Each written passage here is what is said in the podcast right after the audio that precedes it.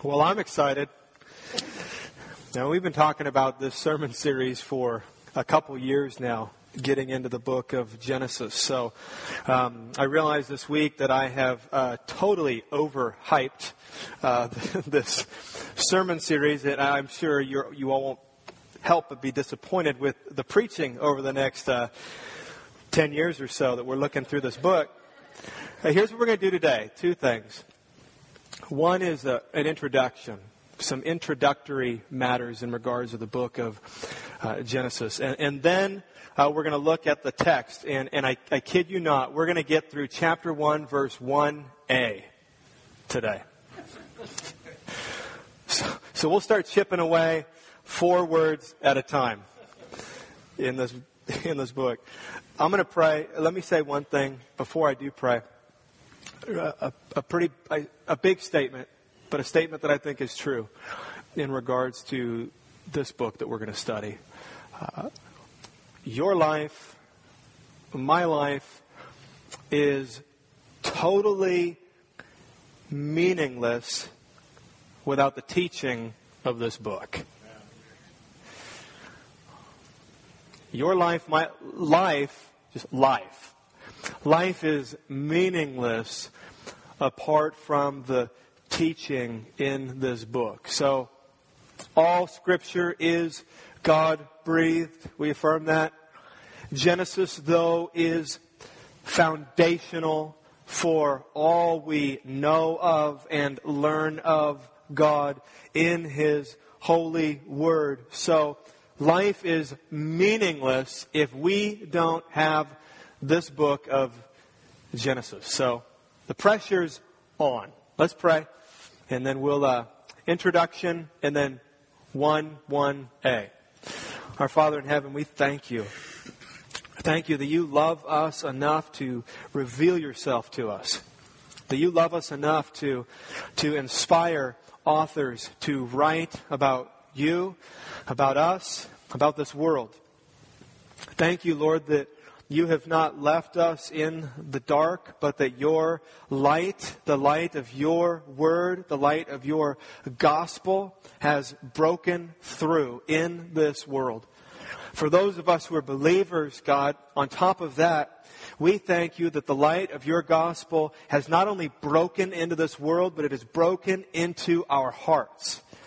That we believe you, that we love you, that we trust you, that we have relationship with you, that we were lost but now we're found, that we've been reconciled to you when we were alienated from you, that we have all reason for peace and hope and comfort and in this day because of your grace extended to us.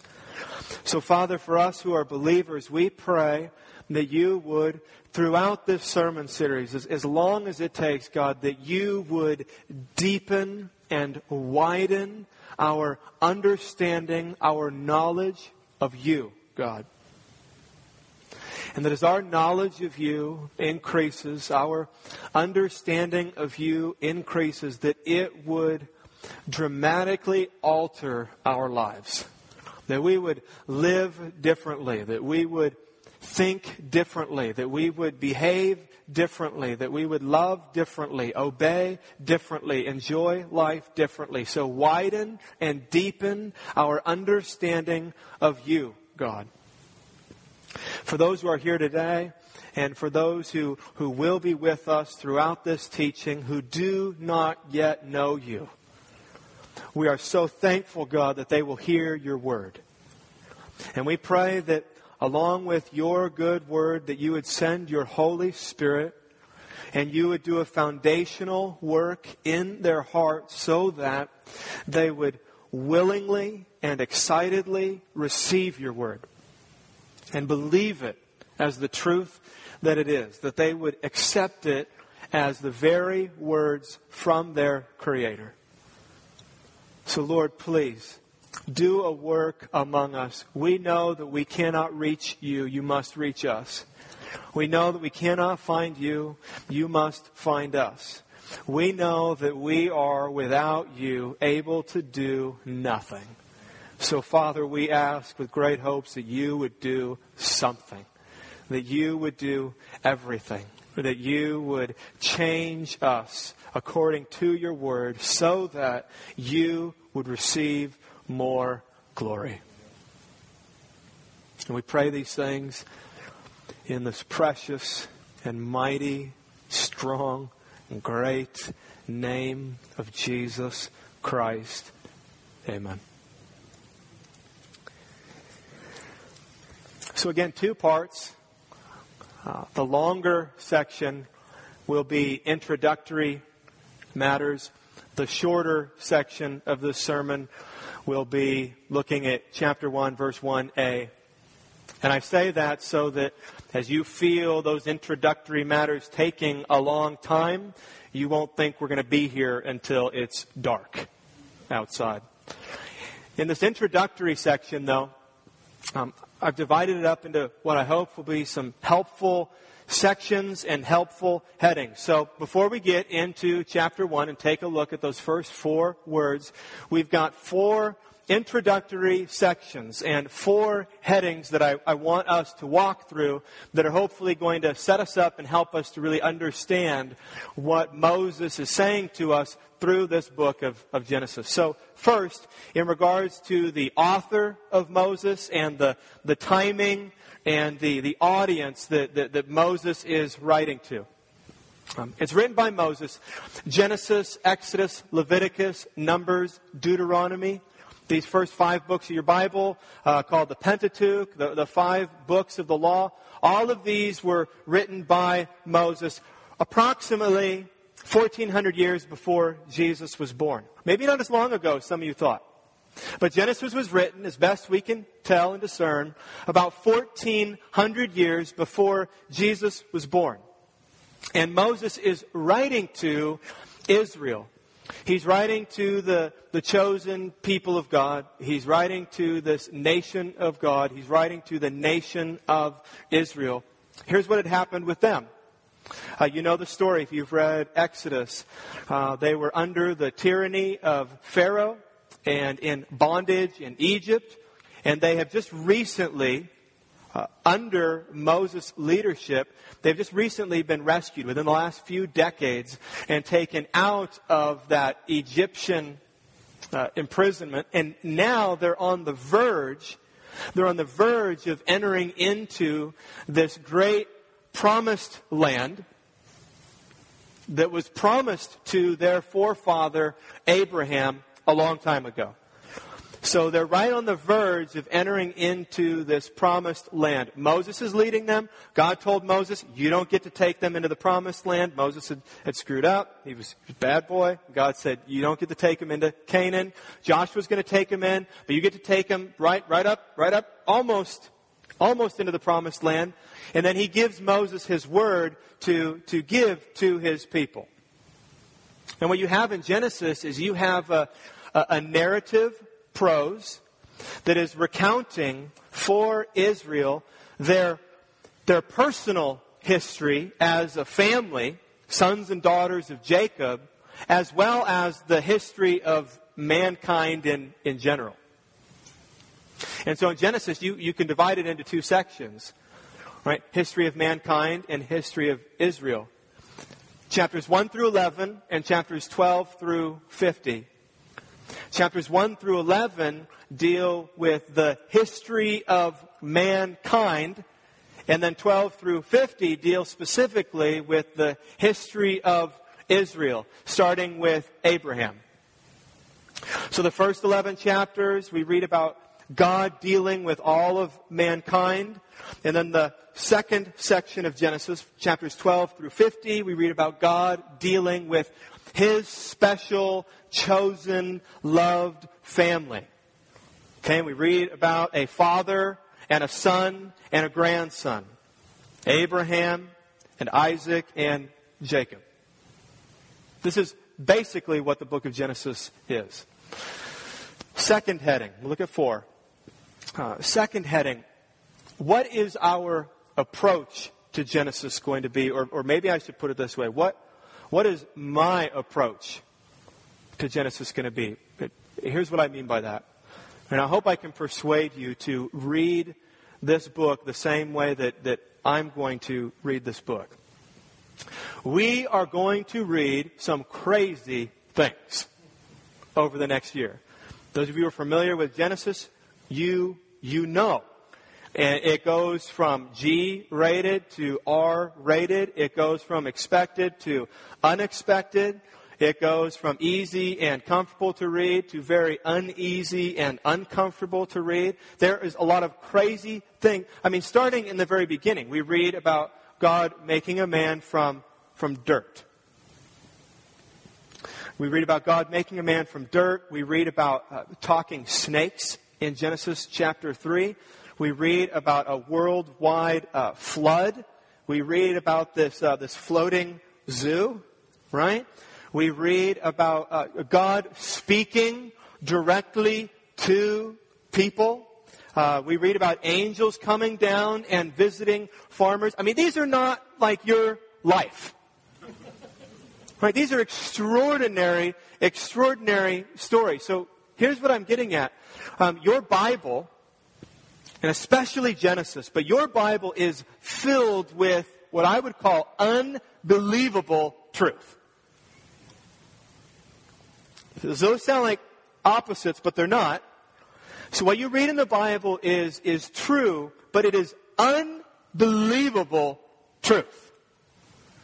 We will read things that, that, that all of us, and any of us, okay, the last several centuries who want to apply reason, who've been taught, right, to apply reason and logic, and, and, and a people and a culture who really want proof we want proof for, for, for everything, visible, viable proof.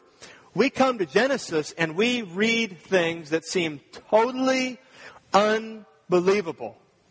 And yet we're reading things in Genesis that are completely true. So let me say three things, three, three intentions that, that I have as I read the book of Genesis. This applies to reading any book of the Bible but it's going to apply to reading the book of Genesis. Here are three intentions that I have as I approach the book of Genesis and hope that you would have too. Number one, first, I come to the book of Genesis with a very specific world view. Okay, I, I have a very specific world view. I would call it a Christian world view. I come to the book of Genesis with faith. Faith is the way I see the world. I see the world through faith. So what that means when I come to Genesis is I believe that there is one God and this is His Word. There is one God and this is His Word. So I believe that everything in the Bible is from God. So I do not approach the book of Genesis critically. In fact, a Christian is incapable of critical scholarship. Because critical scholarship and looking at the Bible critically means that, that we're coming to it unsure. You know, the jury's out. But the truth is, right? When you became a Christian, when I became a Christian, okay, and this is proven true throughout my Christian life, I believed, among many other things, that this is God's holy word, and I believe it. Not, I'll believe it when I get there, and once I weigh it out, and once I evaluate it, and once I apply it to, to science and technology. No. I decide, when I become a Christian, I decide, didn't you? I decided, whatever's in there, I don't know what's all in there, but I believe it. And so you don't come to it critically, do you, Christian? You don't read and say, eh, I don't know. No, you, you believe God's Word. This is God's holy revelation to us. So, when I come to crazy stories in the book of Genesis, I believe them. No matter what. I believe him. Now that said, there are some things that you don't necessarily have to believe after reading the book of Genesis that some of you may have been brought up to think that you have to believe according to the book of Genesis. In other words, Genesis doesn't answer all of our questions. And sometimes I think we make other Christians think that it does answer questions that it just doesn't. But whatever it does say, here's my point, whatever it does say, I believe it. Number two. I come to the book of Genesis and I read it and accept it at face value. I accepted it at face value. So I don't try to make it say something it doesn't say. I don't read something uh, offensive and try to make it not offensive. I don't read something that is inexplicable and try to make it explicable. I don't read something that makes me uncomfortable and try to make it comfortable. I don't read something unexplained. When I come to it, I want to read it at face value. When you read your Bible, you need to read it at face value. This gets Christians into a ton of problems and trouble. When we don't just come and read the Bible and read it at face value and say, well, if that's what the Bible says, then that's what the Bible says. And if the Bible says it, it happened this way, then it happened this way. If the Bible says that this is true about me, then this is true about me. And that is going to grate against my senses sometimes, and it's going to grate against my reason sometimes, but my reason is not king. My senses are not king. My mind is not king. God's word is king, and I submit to it. That's all we're saying. So these really go together. So when you read the Bible, whether you're opening Genesis chapter 1 verse 1a or you're opening any other book of the Bible, Christian, come to it with faith. Don't open your Bible critically. Come to your Bible faithfully, excited to hear what God is going to teach you. Number two, read it at face value. Do not succumb to the temptation to make the Bible say something the Bible doesn't say. One of the commentators I'm reading, his name is John Walton, he says in his commentary this When we say that we take the text at face value, it means we are not trying to read anything into the text, nor are we trying to squeeze something out of the text. We are not trying to sidestep the text or to avoid what it makes obvious.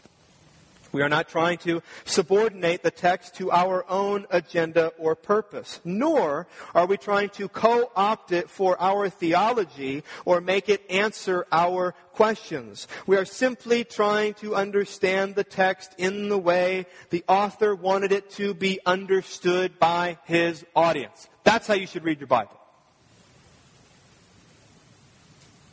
But we want and will be tempted to not take it at face value, particularly when it's offensive. And there will be things we will read in Genesis, surprise, that will be offensive. There will be things you will read that, you're, you, that will not appeal to you. They will not make you happy. They'll frustrate you and confuse you and maybe anger you. But you take God's word at face value. Okay, a common place where this is done in our culture today as a, means of illustration is in regards to the biblical doctrine of manhood and womanhood. The Bible has a lot to say about manhood and womanhood. And the Bible does not say that men and women are the same. The Bible does affirm that men and women are equal, but equal does not necessitate sameness. So men and women are very different. We complement one another, but that is offensive. I mean, maybe not yet. Maybe not yet. But if I, if I keep going, some of you, you leave. Because when we talk about the implications of what that means, it is offensive. So what do we do? Scripture is clear. It is very clear on these issues, and yet we don't take them at face value to where you can literally read a commentary about a scripture that says that where Paul's talking about submission and talking about a wife to her husband or where he's talking about teaching in the church and a woman should not have authority over a man. And you can find commentaries that will say about a scripture that says, I do not permit a woman to have authority over a man, that will say, well, actually, I think what Paul meant was women should have authority over a man. You're like, what? What? You have to, you have to add words and take words out. And what is that? It's not taking God's word at face value. As well, he says it in the quote, we don't want to make the Bible answer questions it doesn't answer. We're going to look at this, especially when it comes to creation. The creation account does not answer all of the questions that our culture asks about the origin of planet Earth. It says much and it speaks to a, a, lot, but it doesn't answer all of the questions that people have. But we want to make the Bible answer everything, and there's times where God says, you don't need to know everything, but here's something. Here's a bump. Chew on this for the rest of your life. But there's other things and mysteries that we just are not going to know. And Christians can also get themselves in trouble when we don't just take it at face value and we begin to make with, with, with, with you know, a noble motivation, but we begin to take God's word and make it say more than it actually does rather than just say, you know, I don't, I don't know. The Bible doesn't say or speak to that specifically, but this is what I do know is true. So, come to it with faith read it at face value. And then the third thing, the third intention that I have as I approach the book of Genesis is that, that I want to understand when I read this book, I want to, and any book, I want to understand the literature, I want to understand the culture, and I want to understand the purpose of the author. Okay, this is just, this is just basic hermeneutics, which is just how do I read my Bible and how do I understand my Bible? Okay, what, what are some helpful things? We believe it's true, Christian. Faith. Okay, take it at face value. But then there are some things that you want to look more closely at. You want to look at the context. You want to pay attention. Well, what, what form, what literary form is it?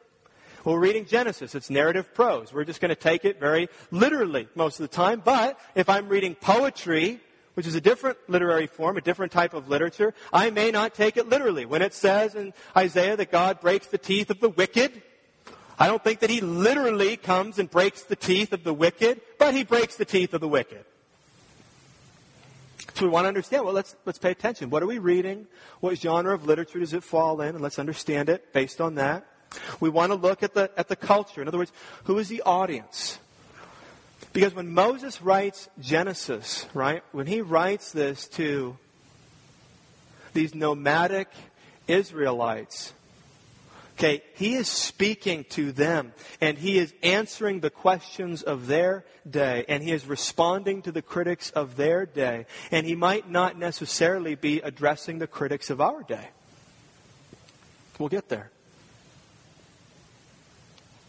In other words, the book of Genesis was not written to you and to me. The book of Genesis was written to the Israelites 1400 years before Jesus was born. It was written for us and for our good and is beneficial and all scripture is God breathed and useful for teaching, rebuking, correcting, and training in righteousness. But we need to see who he was writing to so that we can understand what he was saying specifically. And then finally, his purpose and his intention, which we're going to try to wrap up today. What was his purpose? Why is Moses writing these things that he is writing? What is his purpose behind all of it so that we can understand what God's Word is actually saying? So we then ask ourselves, when reading God's Word, we say, what does the Scripture say? And then what am I mandated to believe? What does it say? Now that I know what it says, so what do I, as a believer, what do I need to believe? Because the Bible tells you what to believe, doesn't it? Okay, third, third heading. Just two more. Third heading. What is Genesis about? Let me, let me uncover two major themes. This is not everything that Genesis is about, but these are two significant major themes in the book of Genesis. Number one, Genesis is clearly about beginnings. The word Genesis means origin. It means beginning. That's a great clue. Genesis is, a, is about the origin of, of much. It is about the, the beginnings. Uh, it is about the origin of man. In a couple of weeks, we're going to read of the origin of man. Where did mankind come from? The Bible tells us. Book of Genesis tells us. We're going to learn about the origin of the human family. The human family is God's idea. That's why when we're talking about families, talk about husbands and wives and moms and dads and sons and daughters and brothers and sisters, whether we're a Christian or not, we would do well to go to God's Word and see what it has to say about family because God made family. It was His idea. So we're going we're gonna read about the, the origin of the human family. We're going to read about the, the origin of evil, at least so far as man is concerned. Okay, we will read, when we get to Genesis chapter 3, we will read about how man became evil. Now, that said, here's one of the questions that the book of Genesis does not answer Where does evil come from? I'm convinced the whole Bible actually doesn't answer that question. But the book of Genesis does not answer the question specifically of where does evil come from. We know one thing. It didn't come from God. He is light, and in him there is no darkness at all. But Genesis doesn't speak very specifically to that. But we do know that pretty soon a snake shows up, and he's bad, and he deceives the man and the woman, and they follow him, and that's sin, and this is an account of how man becomes wicked. So what you have in the book of Genesis, right, is we read about these origins of evil, and that Adam is, is basically on the, the very edge of this pit. And he has this freedom and this choice. By the way, an ability that none of us have any longer. But he has this free will and this ability and this power to choose whether or not he's going to step into the pit or he is going to stay obedient to God. And we all know what Adam does. He jumps into the pit. All of us are now born in the pit. We need a rescuer to rescue us from the pit. But we are all, because of our father Adam, born very differently than Adam, with sinful natures and a bent toward evil and wickedness. Well, we find the origin of that in the book of Genesis. We're going to read the origin of salvation. In the book of Genesis, we read of the origin of salvation because we're going to, we're going to hear about the promise from God the promise of one who would come to undo the results of Adam's sin. Salvation.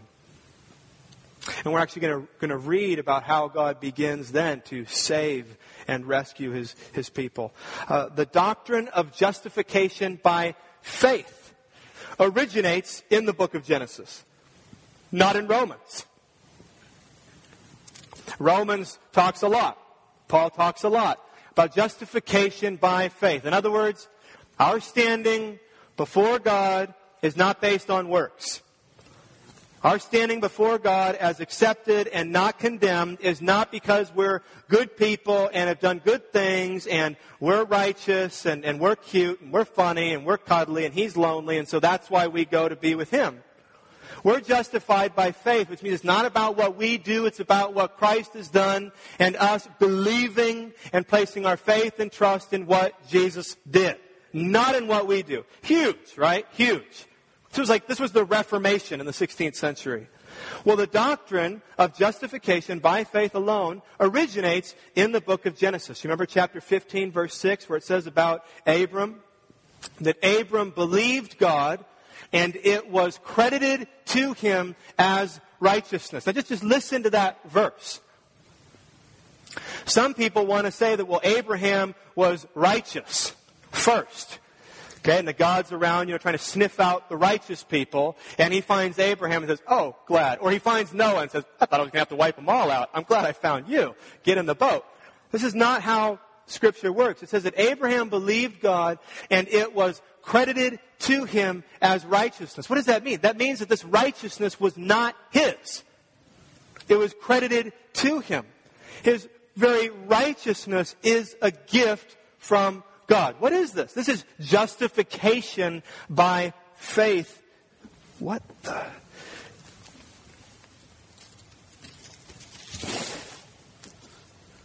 Sorry.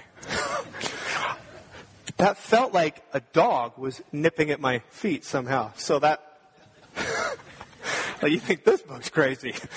It's a dog. It was duct tape. It was duct tape.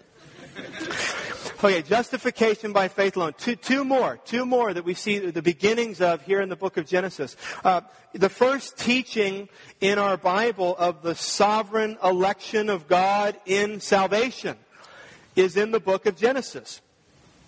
Okay? The sovereign election of God in salvation. Not man's choice, but God's choice, right? Adam doesn't choose God. God chooses Adam. Adam doesn't seek after God. In fact, Adam hides from God. Adam runs from God, but God pursues Adam. Abraham doesn't find God, isn't seeking God. Abraham is found by God. It's about God seeking them and choosing them and coming after them. As well, it's about one family, but God coming after Isaac and not Ishmael. Or it is about the same family, two brothers, Jacob, Esau, actually Esau the firstborn, Esau the one that would be naturally due to more blessing, and we see God coming after Jacob and not Esau. Paul reflects back on this in the book of Romans, pointing out the sovereign election of God, apart from human works, apart from what we do. And it originates here in the book of Genesis. And then finally, we see the origins of divine judgment. We see the beginnings of how God is going to deal with sin in the book of Genesis. I mean, right away the curse comes. Right? The man and the woman and the ground and Satan. Curse comes. Consequences come because of sin. And then a few chapters later, we read about a great consequence of sin in the flood. So you have the origins of the judgment of God. So when it comes to themes, and we're looking at two of them, one is Genesis is clearly about beginnings. Number two, Genesis is also about, as is the entire Bible, but Genesis is about the spread of sin and the spread of grace. Genesis is about the spread of sin and, and the spread of grace. You have in your Bible two tracks, right, that are, that are running. Okay, and you have and read about in the book of Genesis, you read about sin and consequences of sin and the increase of sin and then you read about God's provision and God's mercy and God's love and God's grace. And the book of Genesis is, is huge in regards to the spread of sin and the spread of grace. If, if you look at your Bible and if you look at Genesis, the, there are some similarities between the first two chapters of your Bible and the last two chapters of your Bible. Genesis 1 and 2, and Revelation 21 and 22. What you have in Genesis chapter 1 and 2, pre sin, right? You have the Garden of Eden. You have paradise. You, you have, and you have these things because you have no sin, right? No sin, therefore, uh, perfect communion with God. I mean, Adam is, is walking He's walking with God in, in the coolness of the day. Like he hears God walking along with them and, and they're cool. It's good. There's no, no sin. Man is experiencing, you know, his greatest good and God is experiencing great glory. Okay, this is in the, the garden, in this paradise. We have, a, we have a prayer that we say, the Lord's Prayer, right? Our Father who is in heaven, hallowed be your name. And then, and then what, do we, what do we say?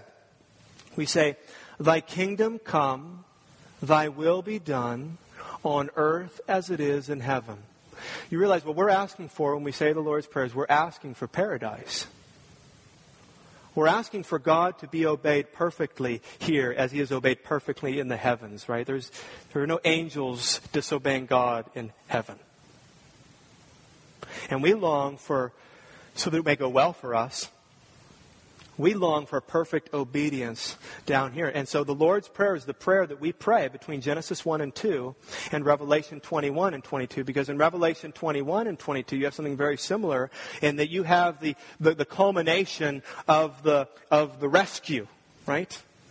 So you have Genesis 1 and 2, it's this, this paradise and everything is uh, great and, and wonderful and, and, and, communion with God in this garden of eating, Eden, eating. and then in Genesis chapter 3, right? We'll, get there, but we read about, we read about sin. And we read about the consequences uh, of sin. And, and at that point, after there's perfect communion with God in this Garden of Eden, at that point when sin enters into God's creation, there are two options. One is judgment and the other is grace. God can either come in right now and, and kill Adam and be done and destroy, and, and God is good and just and, and right. There are two. So God can be just, right, or He can be gracious. And what is grace? Grace is when we are given good that we do not deserve. This is grace, when we are given good that we do not deserve. So what happens in Genesis 3 is God begins to show grace. So you have sin, and then you have God coming down and being grace. He, he's not, he doesn't kill Adam. See that as grace. He doesn't wipe him out. And what you have for the entire Bible, Genesis chapter 3 through Revelation chapter 20. Your entire Bible is God moving towards the ultimate restoration of all things. God redeeming all things. God making things right. You know, in the new heavens and the new earth, there's a tree there. That reminds us of another tree, doesn't it? The tree of life that is in the garden. We got kicked out of the garden. We're being taken back to the garden. This is the new heavens and the new earth. And so, no sin, Revelation 21 and 22. No sin, Genesis 1 and 2. Genesis 3 through Revelation 20, war zone. War zone. Your life, my life, 2012, 2013, two, however, war zone. We live in a day of sin and grace. There was no sin. One day there will be no sin, and actually just no need for grace because there will be no sin. We'll be in this eternal state with, with no sin with the Father. But now we are in this war zone. And two things are very clear today sin and grace. And Genesis are these very beginnings of this spreading of sin and the spreading of God's grace. Chapters 1 through 11. Right, we read about this spread of sin. The point where there's a flood, and after the flood, it's not a whole lot better. But we read about God's grace not making an end of mankind again. And then he comes to the, this man, Abraham, his chosen family. And God announces there in Genesis chapter 15, God begins to announce his, his vehicle for his self revelation and how he's going to bless all nations. And it's going to be through this family, through Abraham. Grace is going to increase. So, Genesis is about beginnings very clearly, and Genesis is about the spread of sin and the spread of grace very clearly. Last introductory heading purpose. So we've talked briefly about what Genesis is about, what themes we find in here. But what is the what is the purpose? As we mentioned before, when we're reading God's Word, it's very important to sort out. That's why, if any of you have a study Bible, right? You have an introduction to every book of your Bible, and every introduction is going to include a section on purpose. Trying to help us understand what is the purpose and intention of this. Why is Moses writing this? Why is God having him write this? Moses chooses to include some things about history and he chooses to not include some things about history. Why does he include what he includes? Why does he not include what he chooses not to include? What is his purpose in writing? There have been different purposes that have been proposed over the years. Some wrong ones and some right ones. I'll tell you what I think is the right one. But first, a few that we can tend to be attracted towards as, as, as purposes, but they don't, they don't work. One proposed purpose has been that the book of Genesis, the purpose is biographical. Biographical. In other words, the point for Moses is to give us little mini biographies uh, of the lives of all of these people and, and all of these individuals. And the main reason that that doesn't work out is all these little biographies are far from a full biography of any of the characters we find in Genesis. So there are enormous gaps. There are even gaps in the genealogies, which we're going to look at. So clearly the purpose is not to just give uh, biographical information for the sake of here's some biographies for us to read. Good, you know, fireplace reading. Number two, it's been proposed that Moses' purpose in writing is moralistic lessons. Now, you know, we're a loaded gun right on that one. We're ready to fire at that.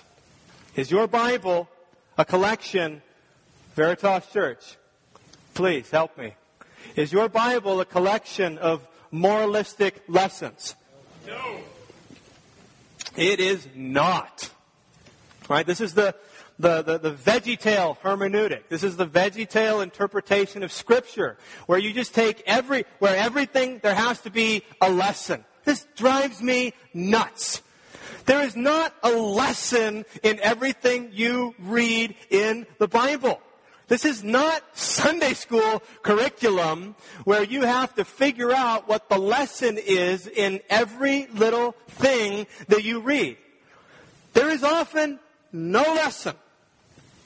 It is, this is God. Well, what do I do as Americans, right? Well, what do I do? What's my list?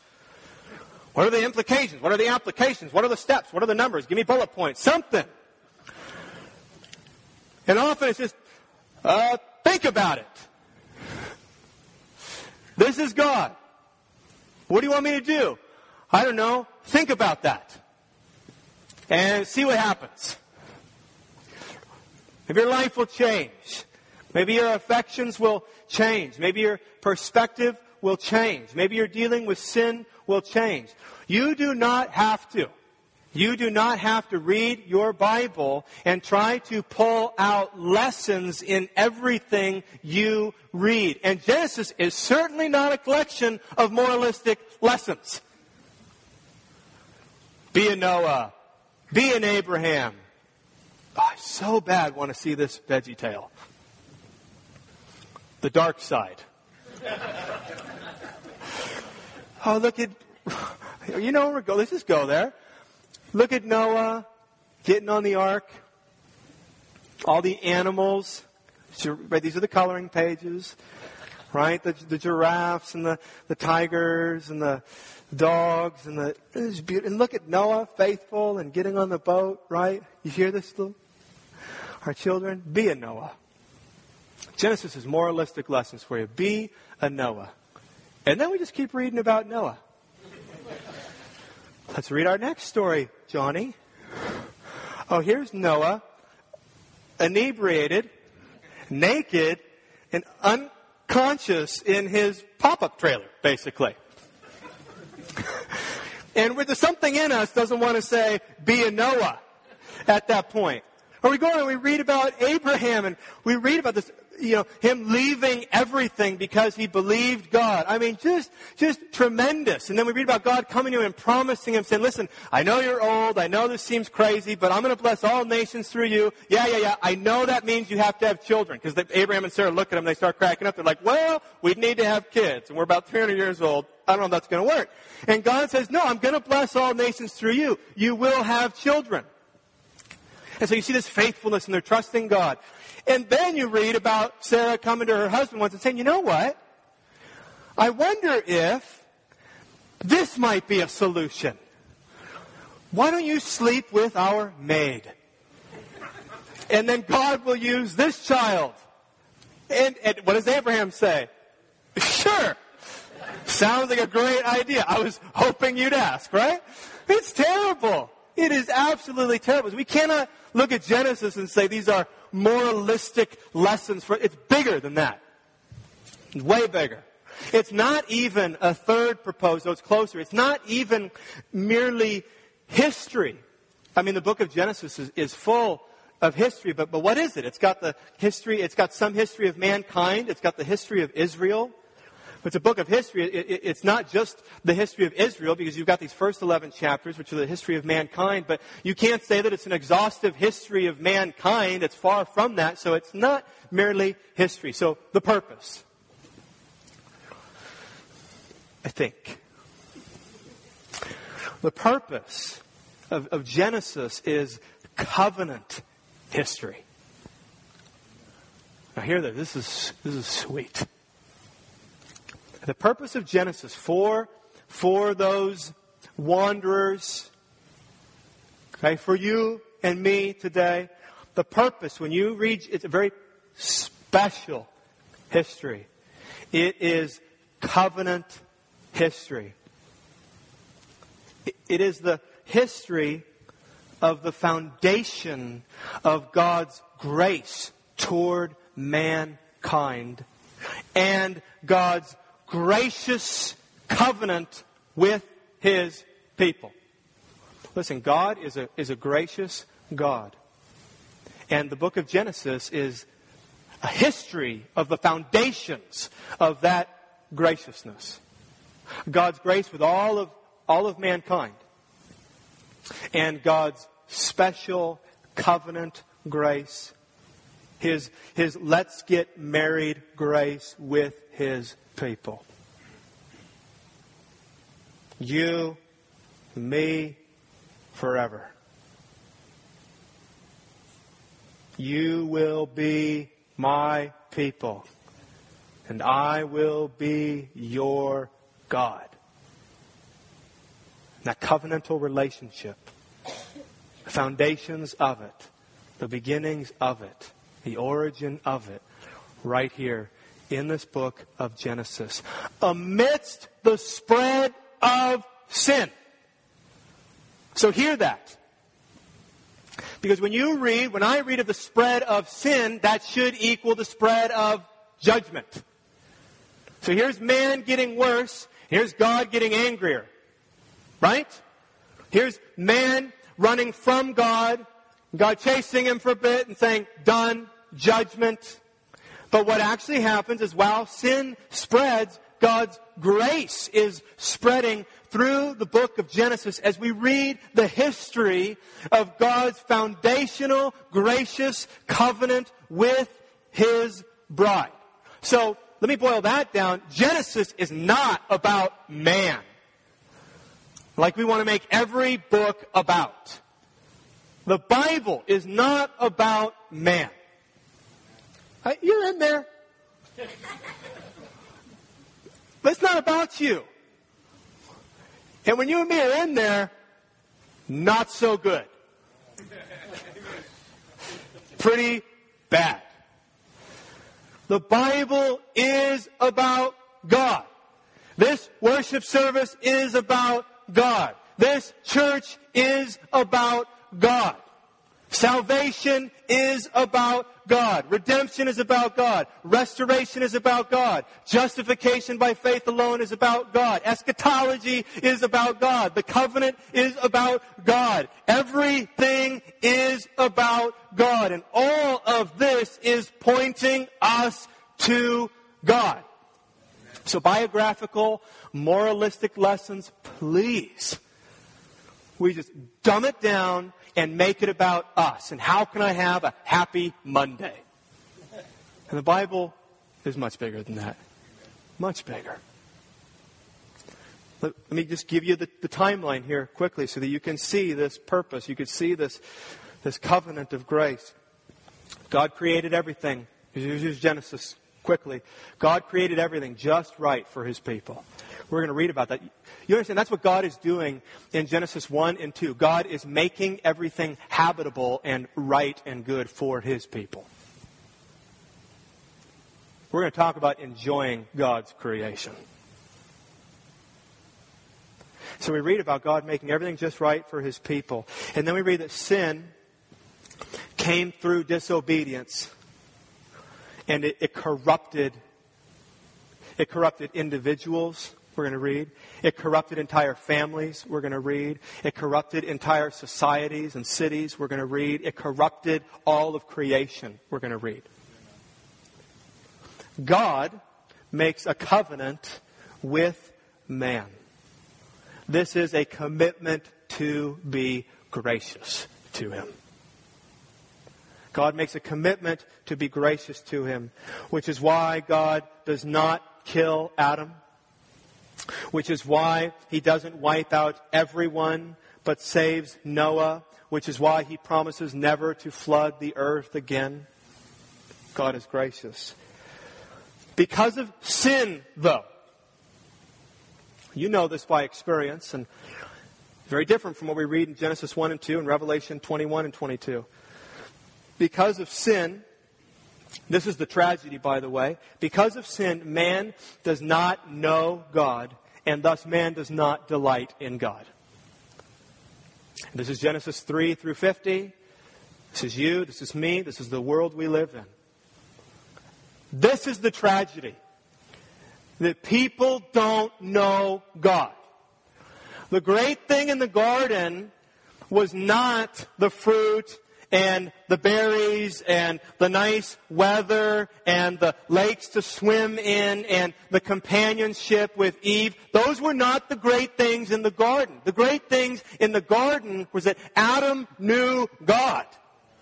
He was with him, which is why Jesus died once for all to bring us to God which is why God is the gospel. God is the good news. That's who we want to get back to. We want to get back to the garden because that's where God is. We want to get to heaven because that's the new Eden. That's where God is. I mean, you don't even need a sun there anymore because that's where God is.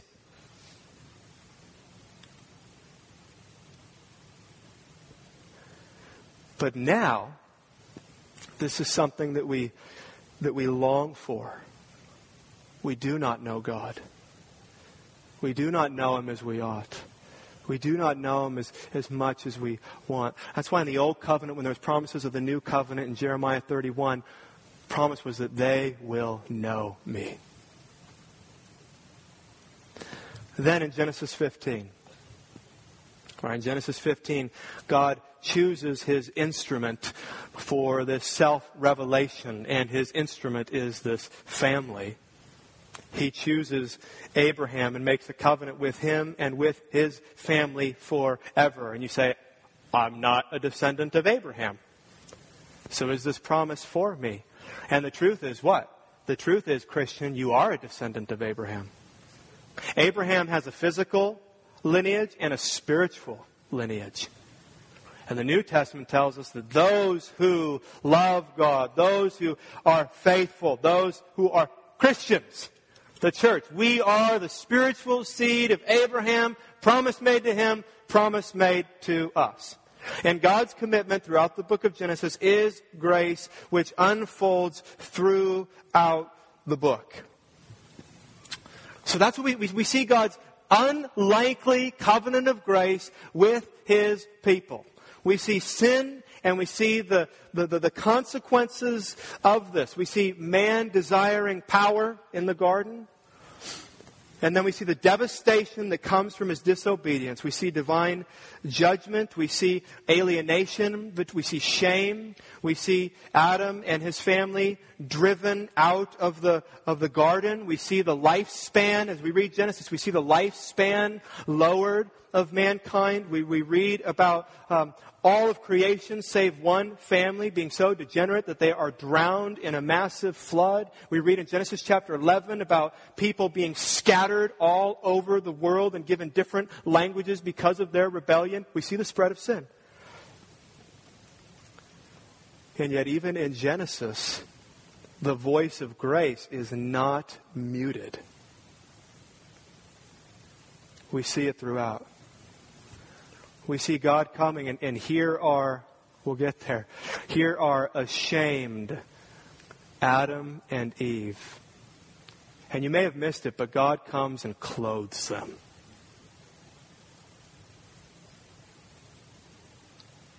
They're trying to cover themselves. They're cold. They're ashamed of what they've done.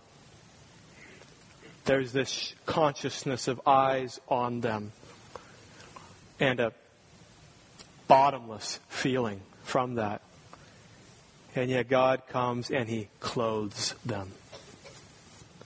We see God sparing His people. We see God protecting even Cain, who killed his brother Abel, putting a mark on him to protect him.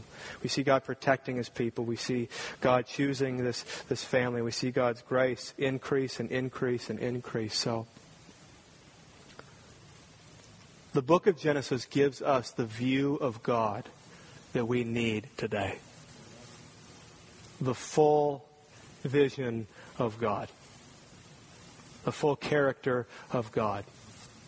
We live in a day of sin and grace. Genesis is a book of sin and grace, and Genesis is a book of God's covenantal love for his people. I liken it to this. There was a time where when I would install uh, programs on my computer. I can remember doing this. Uh, this is before I had a, a, a Mac, and, and so it was really difficult to do anything on my computer. But I would install a, program, and I would be given all these options. And it used to drive me crazy because I don't want options, and it just confuses me. But it would ask me, do you want a full installation, or do you want a customized installation? Hey, anybody feeling that? Okay full installation or customized installation. Now, full means everything the program has, to offer is, is going to be unloaded on your computer. Now, the customized installation is where you get to go in, as I remember, and you've got all these check boxes, and you get to choose which parts of the program you want to install. Okay, I think, I think this works.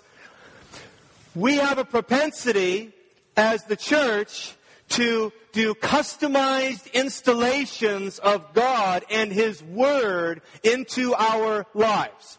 So I want to go through and I'm just, I just want this. Oh, grace. Yep. I want that. I'm going to bold that. I'm going to highlight that. I might even install it again tomorrow. I want this. Judgment? No. No. Don't need that. Flood?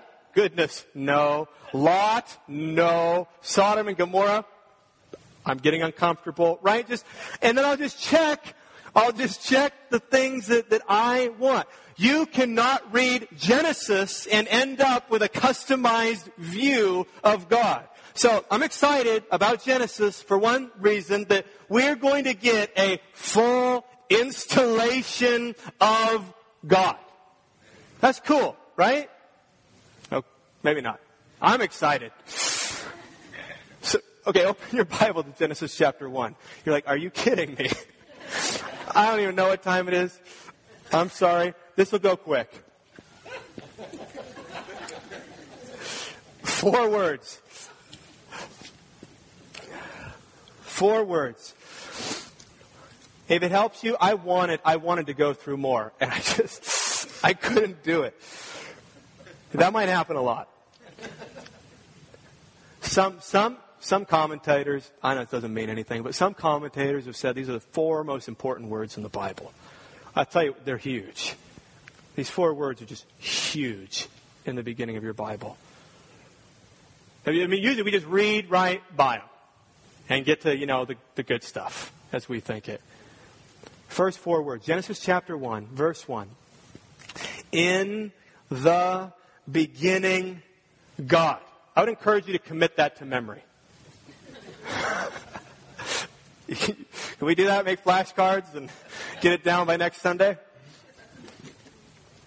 In the beginning, God. This is, this is a tremendous thing for Moses to say. Let me just tell you briefly why. First of all, this statement denies many popular beliefs today. It denies atheism.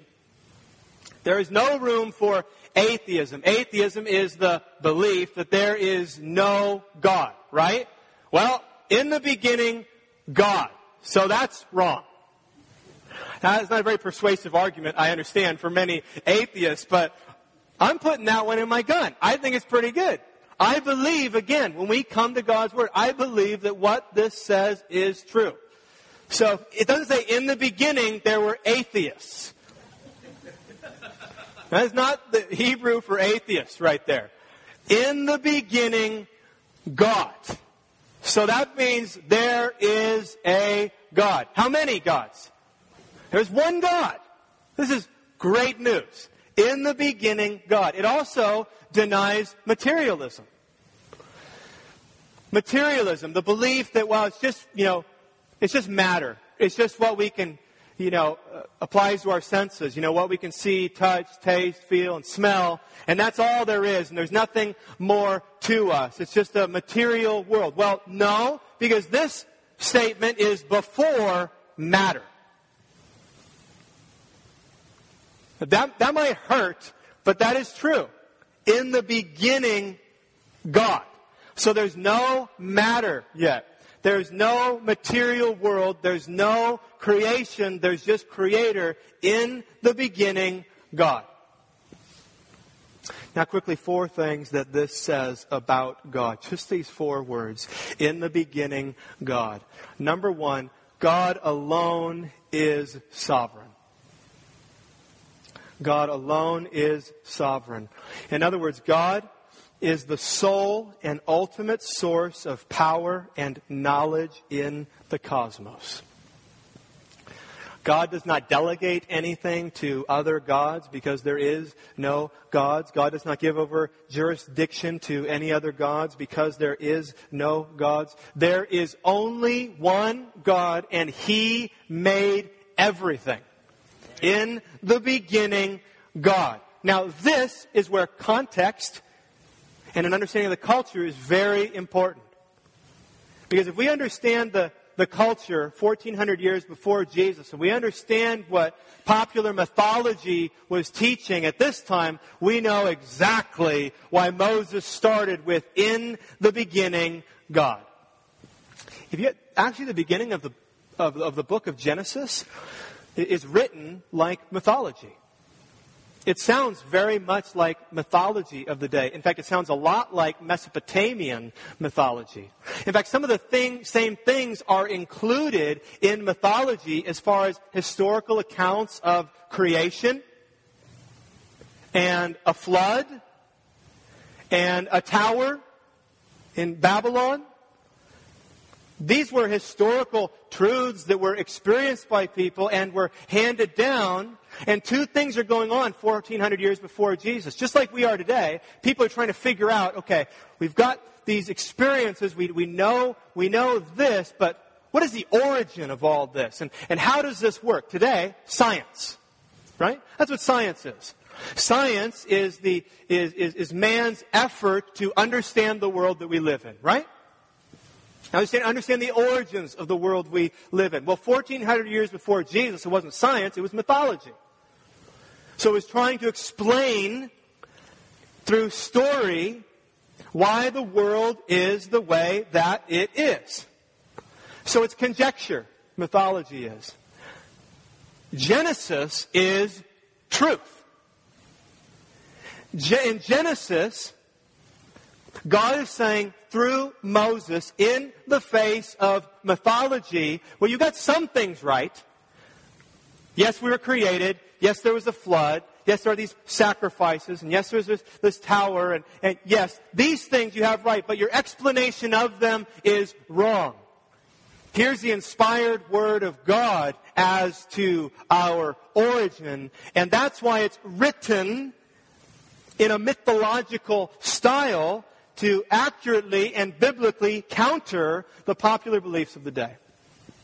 Now, their issue was not evolution. That's, that's the, people try to take Genesis and try to, you know, tear apart evolution specifically, and that's very difficult to do, just reading the book of Genesis, because Moses wasn't, you know, trying to refute naturalists in his day. Charles Darwin came along much later. It was unquestioned that the world was created. Everyone believed the world was created. Everyone believed there was a flood, but they didn't have the right explanations. Now, the primary wrong belief of pagan mythology was this polytheism. The world was created by gods. Why do you think Moses starts his book with, in the beginning, God? He's saying you've got it wrong. In the beginning, it were it was not gods, it was God. Mythology taught that the flood was because of a divine annoyance. And Moses teaches no, it is because of sin. Mythology taught that the, God needed to, the gods needed to be fed by sacrifices, and literally sacrifices were nourishing to the gods. And, and, and in the book of Genesis says, no, God nourishes us. God feeds us, and He needs nothing from us. Mythology taught that the sun and the moon and the stars were gods, and you know why Genesis says specifically, no, God, the one true God, He made the sun. He made the moon. He made the stars. So, Genesis, in the beginning, God teaches us that God alone is sovereign. Number two, God is self existent. God is self existent. You've heard it put this way God is the uncaused cause. We know, we call them natural laws, cause and effect.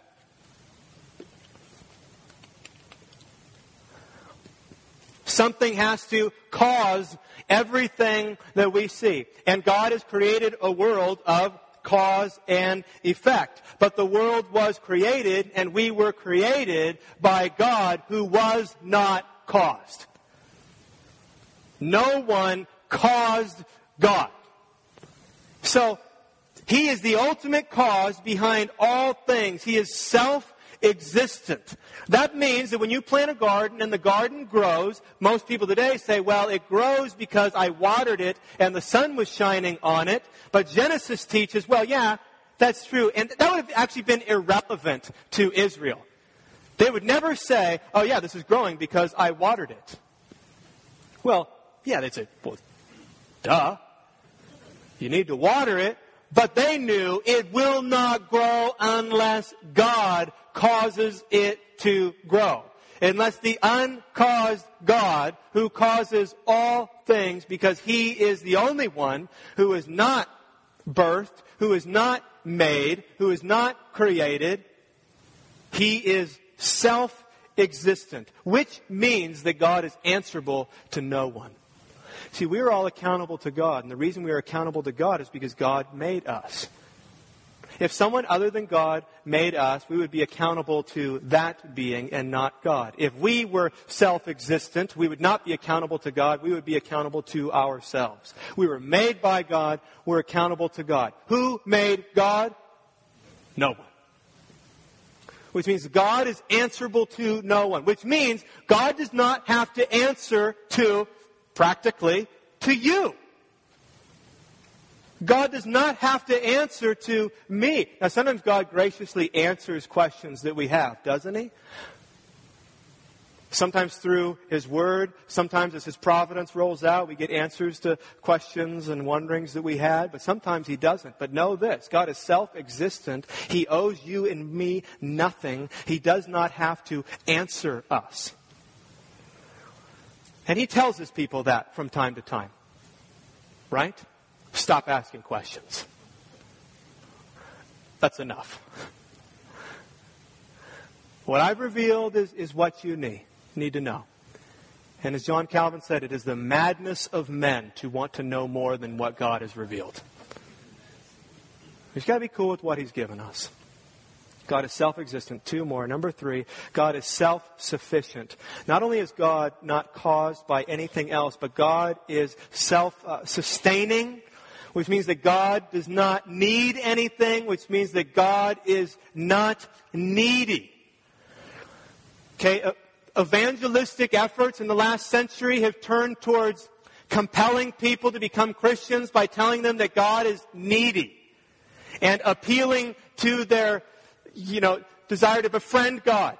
You know, it's kind of put out there like God, he's got, come on, God's on Facebook, he's got no friends, he's lonely, and he made you, and he loves you. You know, wouldn't you, don't you want to be his friend? God did not create because he was lonely. God did not create because he, he needed us. God does not need our help. God does not need us to defend Him. God does not need us to worship Him. All these understandings of why God created. Well, because He's a, a needy. If God is a business, He's got a big sign out front that says, no help wanted. Stop bringing in the applications. I'm good. I'm fine. We've got everything we need right here. Father, Son, Holy Spirit. God is self sufficient. He does not need you.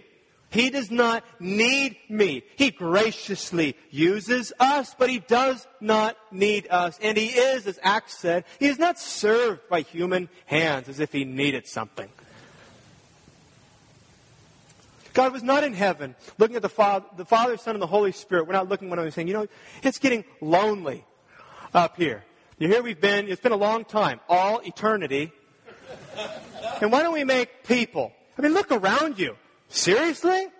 Is this what, this is the best that God could come up with to cure his loneliness? I'm sorry, but right? Now here's the, here's the thing with, with, with this. We resist this doctrine because it's tied in our culture to our value as human beings. In other words, if I don't feel useful, I don't feel valuable. If I don't feel like I can contribute, I don't feel valuable. If I don't feel like God needs me, I don't feel valuable. This is what's behind works righteousness, right? It is this idea that I have to get enough intrinsic value going so that I'll be worthy of God's love and worthy of His affection and worthy of my wife to love me and my kids to respect me. And it says, I need to do, do, do. And if I do all these things, then I will be valuable. So when I'm doing things right, you feel valuable, don't you? And when you're not doing things right, you don't feel valuable. And that is totally anti-biblical. That is not what the scriptures teach. The scriptures teach that you and I are not valuable because we're useful to God and meet some sort of unmet need. We're valuable to God because He grants us value. And we just got to accept that. It is just not tied to anything within you. It is an extrinsic value assigned to you. It is not intrinsic. You say it like this God loves you. Why? God loves you because He loves you. And if you try to if you try to get yourself a reason for why he loves you by looking in, this is how people get depressed. This is how, peop- this is how people end up on lots of medication.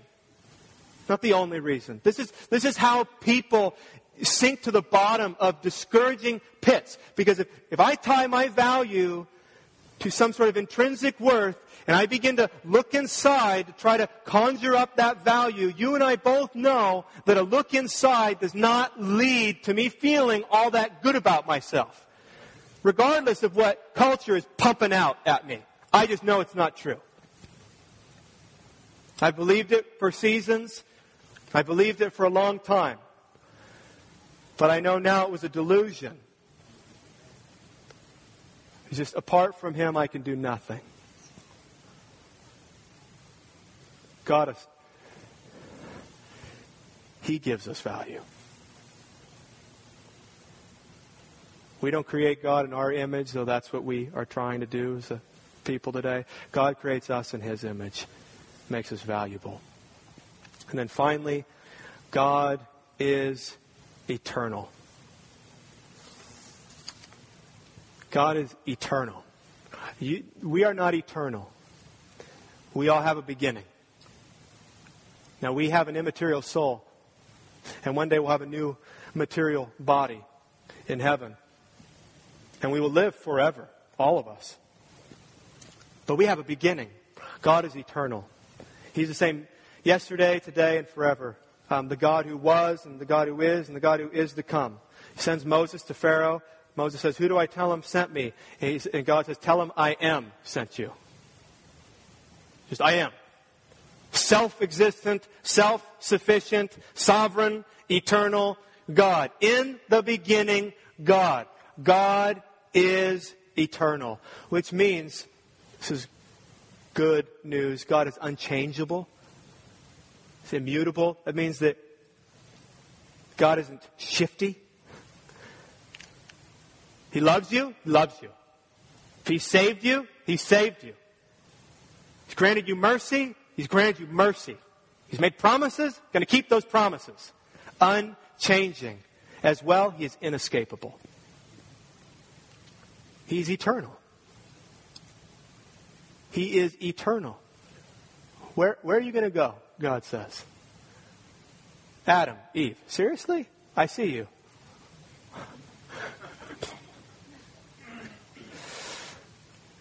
David, no, you can't hide. We cannot hide. Now that is that is scary news to those of us who are in unrepentant sin.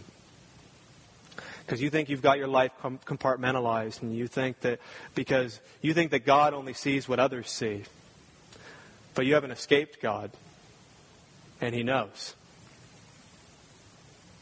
Those of you who are not in unrepentant sin, and those of you who are believers, especially those of you who are suffering, there could not be a more comforting truth than God is eternal and inescapable. Because there are times you feel that biblical emotion that David talks about where it feels like you've been deserted by God. A very real human emotion. But not a reality. Because God is inescapable.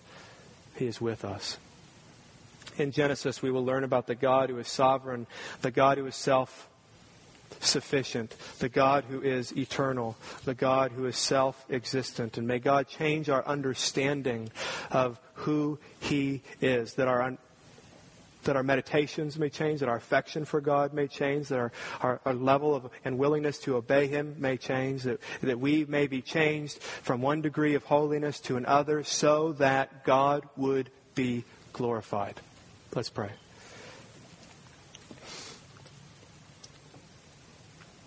So, our great Father in heaven, we thank you that in the beginning, there you were. We thank you, God, that while our existence and, and our time has beginning, that you alone have no beginning. Giving you all authority in all the universe to do whatever is pleasing to your will. And God, this fills us with joy when we see that it is your will to save us. So, who can separate us from your love, God?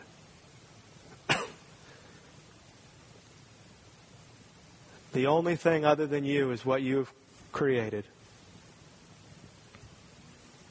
We cannot be separated from you, God. Thank you for loving us. Thank you for saving us. Thank you for hearing us. Thank you for cherishing us. Thank you for meeting our needs. We pray, God, that you would help us to become a people more and more, even here as a, as a church, that we would become a people who give you the glory and the praise and the honor that is due your name. We pray these things confidently. In the name of your one and only and precious Son, our Savior, our Lord, our treasure, Jesus the Christ. Amen.